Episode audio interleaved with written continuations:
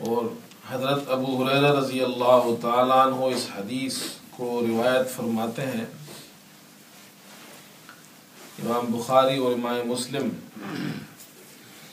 اس حدیث کو نقل فرماتے ہیں۔ امام نووی رحمۃ اللہ علیہ نے اس حدیث کو باب المراقبہ، مراقبے کے باب میں ذکر کیا ہے۔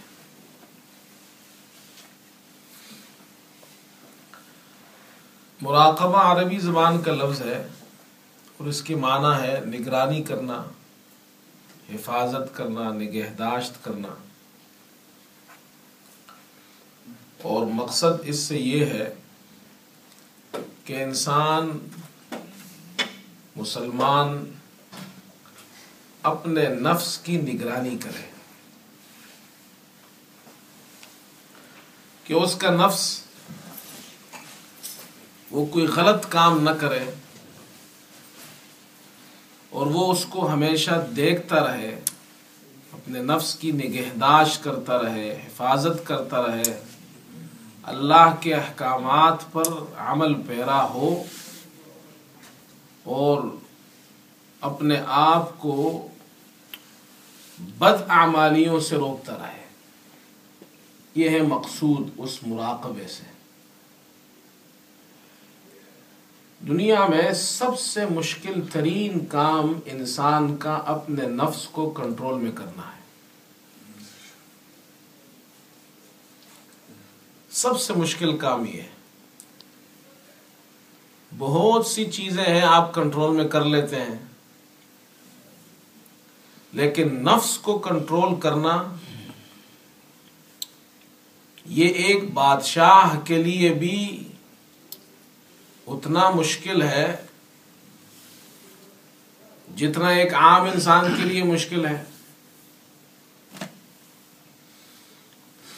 ایک بادشاہ جو پورے ملک کو کنٹرول میں رکھتا ہے، بسا اوقات اپنے چھ فٹ کے بدن کو کنٹرول میں نہیں رکھ سکتا، نفس کو کنٹرول میں نہیں رکھ سکتا۔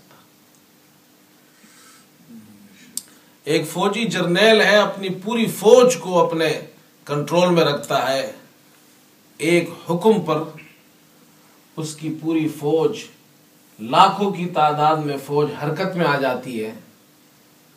لیکن وہ اپنے اس چھوٹے سے جسم کو، اس نفس کو کنٹرول نہیں کر سکتا۔ ایک شخص ہے، وہ ہوائی جہاز کو فضا میں اڑاتا ہے اور کئی سو آدمیوں کو لے کر اڑاتا ہے جہاز۔ اور جہاز کو بحفاظت اتار دیتا ہے، اسے کنٹرول میں رکھتا ہے۔ کتنے ہی خراب موسم ہو، وہ جہاز کو کنٹرول میں رکھنا جانتا ہے، لیکن اس چھوٹے سے نفس کو، اس چھوٹے سے بدن کو کنٹرول میں نہیں کر سکتا۔ معلوم ہوا، دنیا کا سب سے مشکل ترین کام اپنے نفس کو کنٹرول میں کرنا ہے۔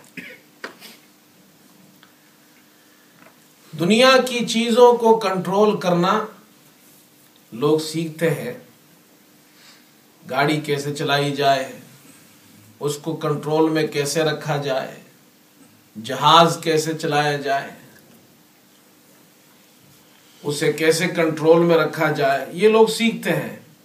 لیکن اس نفس کو کنٹرول میں رکھنا، اس کی بھی سیکھنے کی ضرورت ہے۔ اور اس کے لیے جو کام کیا جاتا ہے اسے مراقبہ کہتے ہیں۔ کہ انسان اپنے نفس کی نگرانی کرے۔ اور نگرانی اس طرح کرے کہ اس نفس کے اندر جو غلط جذبات، خواہشات پیدا ہوتے ہیں، وہ اس پر عمل نہ کرے، اپنے آپ کو ڈراتا رہے۔ قرآن پاک میں اللہ تعالیٰ نے فرمایا، وَأَمَّا مَنْ خَافَ مَقَامَ رَبِّهِ وَنَهَا النَّفْسَ عَنِ الْهَوَى۔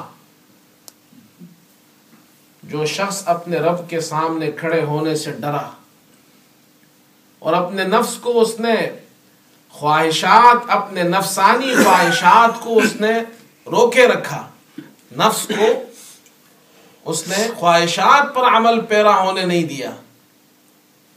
فَإِنَّ الْجَنَّةَ هِيَ الْمَأْوَى. جنت اس کا ٹھکانہ ہے۔ گزشتہ کچھ قومیں ایسی گزری جنہوں نے اس بات کو تو پا لیا کہ بیماری کیا ہے۔ وہ اس بیماری کی پہچان کر گئے، لیکن علاج نہ کر سکے۔ مثلا نصارہ کو یہ بات معلوم ہو گئی کہ نفس کو کنٹرول میں رکھنا چاہیے اور ساری بیماریوں کی، روحانی بیماریوں کی، گناہوں کی جڑ، نفسانی خواہشات پہ عمل کرنا ہے۔ یہ بات ان کو معلوم ہو گئی۔ لیکن طریقہ جو اختیار کیا انہوں نے وہ ٹھیک نہیں تھا۔ طریقہ انہوں نے یہ اختیار کیا کہ انہوں نے نفس کشی شروع کر دی۔ رہبانیت اختیار کر لی۔ کہ جو نفس چاہتا ہے، وہ نفس کی ہر خواہش کو دبانے لگے۔ نفس کھانے کا طلبگار ہے تو انہوں نے نفس کو کھانا دینا بند کر دیا۔ نیند کا طلبگار ہے تو نیند اپنے اوپر حرام کر لی۔ اور شہری اور علاقائی زندگی سے نکل کر وہ جنگلوں میں چلے گئے، غاروں میں رہنے لگے۔ اس کو کہتے ہیں نفس کشی۔ لیکن اسلام نے ہمیں نفس کی اصلاح کا درست طریقہ بتایا ہے۔ کہ تمہیں نفس کو کنٹرول میں کرنے کے لیے نہ کھانے کو چھوڑنے کی ضرورت ہے، نہ نیند اور آرام کو چھوڑنے کی ضرورت ہے، نہ شہر کو اور اپنے گھر بار کو، اپنی زندگی کی ضروریات کو چھوڑنے کی ضرورت ہے، نہ تمہیں جنگل میں جانے کی ضرورت ہے، نہ تمہیں نفس کو مارنے کی ضرورت ہے۔ اسلام میں نفس کے حقوق بتائے گئے ہیں، تمہارے نفس کے تمہارے اوپر حق ہے۔ اسے پورا کرو۔ جب تمہیں کھانے کی ضرورت ہو تو کھاؤ۔ آرام کی ضرورت ہے تو آرام کرو۔ بیمار ہو جاؤ تو علاج کرو۔ یہ حق ہے نفس کا۔ البتہ نفس کو کنٹرول میں رکھو۔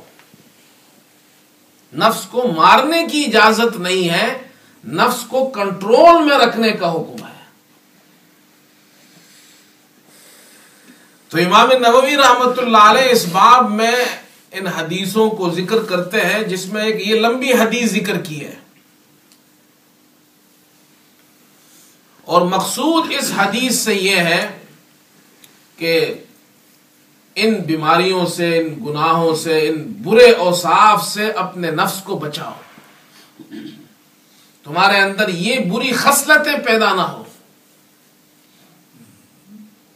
چنانچہ رسول اللہ صلی اللہ علیہ وسلم نے گزشتہ قوم بنی اسرائیل کا ایک واقعہ بیان کیا اور واقعے سے مقصود یہ ہے کہ آپ صلی اللہ علیہ وسلم اس واقعے کو ذکر فرما کر ہمیں نصیحت فرمانا چاہتے ہیں کہ ہماری اصلاح ہو، ہمارے نفس کی اصلاح ہو جائے۔ آپ صلی اللہ علیہ وسلم سے ابو رضی اللہ عنہ نے یہ قصہ سنا۔ آپ نے فرمایا بنی اسرائیل میں تین آدمی تھے۔ ایک جسے برس کی بیماری تھی، دوسرا گنجا شخص جس کے سر پر بال نہیں تھے، تیسرا اندھا۔ اللہ تعالیٰ نے ان تینوں کا امتحان لیا اور ان کے پاس فرشتہ بھیجا۔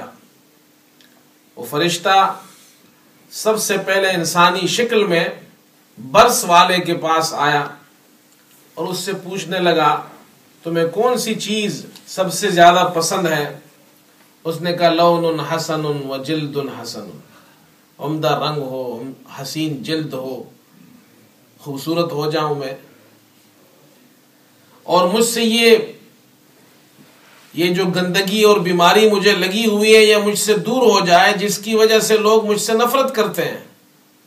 فرشتے نے ہاتھ پھیرا اور وہ جو بیماری اس برس کے مریض کو تھی، اللہ تعالیٰ نے وہ بیماری اس سے دور کر دی۔ وہ صحت مند ہو گیا، خوبصورت ہو گیا۔ پھر پوچھا، تمہیں کون سا مال پسند ہے؟ اس نے کہا، اونٹ۔ یا کہا گھائی شرابی کو شک ہے، اونٹ کہا آپ نے یا گائیں کہا آپ نے؟ تو اس فرشتے نے اس کو دس ماہ کی حاملہ اونٹنی دے دی اور کہا، اللہ تعالیٰ اس میں تمہیں برکت عطا فرمائے۔ پھر وہ آیا گنجے کے پاس اور اس سے گفتگو کی۔ تمہارے تمہیں سب سے زیادہ محبوب ترین شے کون سی ہے؟ اس نے کہا، میرے سر پر بال ہو۔ بال نہیں ہے۔ اور یہ جو لوگ جس وجہ سے مجھ سے نفرت کرتے ہیں، یہ دور ہو جائے میں خوبصورت ہو جاؤں۔ فرشتے نے سر پہ ہاتھ پھیرا، اس کے بال اگائے۔ کہا، کون سا مال پسند ہے؟ تو اس نے کہا کہ مجھے گائے پسند ہے فرشتے نے اسے گائے دے دی، حاملہ گائے اور کہا اللہ تمہیں اس میں برکت دے۔ پھر وہ اندھے کے پاس آیا اور اندھے سے پوچھا، تمہیں کون سی چیز سب سے زیادہ پسند ہے؟ اس نے کہا، مجھے میری آنکھیں واپس مل جائے میں لوگوں کو دیکھ سکوں۔ فرشتے نے اس پر ہاتھ پھیرا اور اللہ تعالی نے اپنی قدرت سے اس کی آنکھیں اسے واپس لوٹا دی۔ پھر پوچھا، تمہیں کون سا مال پسند ہے؟ اس نے کہا کہ بکری۔ تو اس سے بھی ایک بچہ جننے والی بکری فرشتے نے دے دی اور کہا، اللہ تعالیٰ تمہیں اس میں برکت دے۔ اور اللہ تعالیٰ نے ان تینوں کو جو مال انہوں نے مانگا تھا، ان تینوں کو ان کے اموال میں اللہ تعالیٰ نے برکت عطا فرمائی۔ برس کے مریض جو پہلے بیمار تھا، اس کے اونٹوں میں، اونٹنیوں میں اتنا اضافہ ہوا کہ ایک وادی اس سے بھر گئی۔ اسی طرح اس گنجے کے گائیں ایک وادی کے برابر ہو گئی اور اندے کے بکریاں ایک وادی اس سے بھر گئی۔ اللہ تعالیٰ نے تینوں پر اپنا کرم کیا اپنا احسان کیا کہ پہلے ان کے پاس کچھ نہیں تھا اللہ تعالیٰ نے عطا فرمایا ہے۔ تو انسان کو یہ سمجھنا چاہیے کہ آج ہمارے پاس جو کچھ ہے کیا ہم جب دنیا میں آئے تھے اپنے ساتھ لے کر آئے تھے؟ اللہ ہی نے تو دیا ہے ہمیں۔ ہم دنیا میں آئے بھی خالی ہاتھ تھے اور دنیا سے جائیں گے بھی خالی ہاتھ۔ اور آئے تھے دنیا میں تو ہمارے پاس کچھ نہیں تھا۔ اور جب جائیں گے تو بھی ہمارے پاس کچھ نہیں ہوگا۔ کامیاب انسان وہ ہے جو دنیا سے جائے تو نیک اعمال اور اپنا ایمان لے کر جائے۔ یہ مال، دولت، دنیا کی چیزیں یہ نہ ہمارے پاس تھی اور نہ ہمارے پاس رہے گی۔ یہ سبق مسلمان کو سیکھنا چاہیے کہ ہمارے پاس جو کچھ ہے، یہ اللہ کا دیا ہوا ہے۔ قارون کی تباہی کا سبب بھی یہی بنا۔ کہ جب اس سے کہا گیا کہ جو تمہیں اللہ تعالی نے دیا ہے، اس میں سے اللہ کا حق جو زکات ہے غریبوں کو دینا ہے، وہ دو۔ وَابْتَغِ فِي مَا آتَاكَ اللَّهُ الدَّارَ الْآخِرَةِ وَلَا تَنْسَ نَصِيبَكَ مِنَ آخرت کو مت بھولو۔ ہاں جو تمہارے دنیا میں تمہیں ضرورت ہے، اتنا مال تم لے لو۔ باقی غریبوں کا بھی خیال کرو۔ وہ احسن کما احسن اللہ علیک اللہ نے جس طرح تم پہ احسان کیا ہے، تم بھی دوسروں پہ احسان کرو۔ یاد رکھو میرے پاس کچھ نہیں تھا، اللہ نے مجھے دیا ہے۔ لیکن قارون یہ بھول گیا۔ کالا انما ہوتی تو علم۔ کہے تو مجھے میرے علم کی وجہ سے ملا ہے۔ یہ نہیں کہ اللہ نے مجھے اپنے فضل سے دیا ہے۔ کہ تو میرے کمال کی وجہ سے۔ آج دنیا بھی یہی کہتی ہے۔ ہم نے سکسیس کیا ہے۔ ہماری کامیابی ہم نے ترقی حاصل کی ہے۔ اللہ سے تعلق ختم ہو گیا انسان کا۔ اللہ تعالیٰ نے ان تینوں پر احسان کیا۔ اس کے بعد پھر فرشتے کو اللہ تعالیٰ نے کچھ مدت کے بعد دوبارہ بھیجا۔ اور پھر وہ فرشتہ آیا۔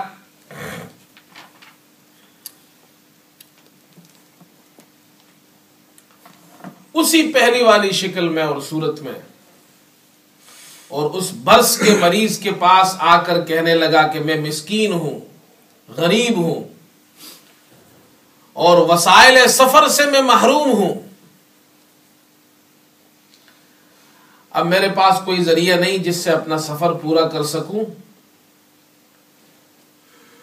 تو یا تو اللہ اللہ کا سہارا ہے اور پھر تمہارا سہارا ہے۔ لہذا میں تم سے اس ذات کے نام پر سوال کرتا ہوں، جس نے تمہیں عمدہ رنگ عطا کیا ہے، خوبصورت کھال عطا کی ہے، اتنے زیادہ اونٹ عطا کیے ہیں۔ جس اللہ نے تم پر یہ احسان کیا ہے، تمہارا رنگ خراب تھا، جلد تمہاری خراب تھی، تم برس کے بیمار تھے، اس اللہ نے تمہیں اتنا خوبصورت بنایا، پھر تمہیں مالدار بنایا، اس کے نام پہ میری مدد کرو۔ اور مجھے ایک اونٹ دے دو سواری کے لیے تاکہ میں اپنا سفر پورا کر سکوں۔ تو وہ کہنے لگا کہ میرے اوپر تو پہلے ہی بہت سے حقوق ہیں۔ اور مطلب یہ کہ میں تمہیں کہاں سے اونٹ دوں؟ میرے پاس کوئی اونٹ نہیں۔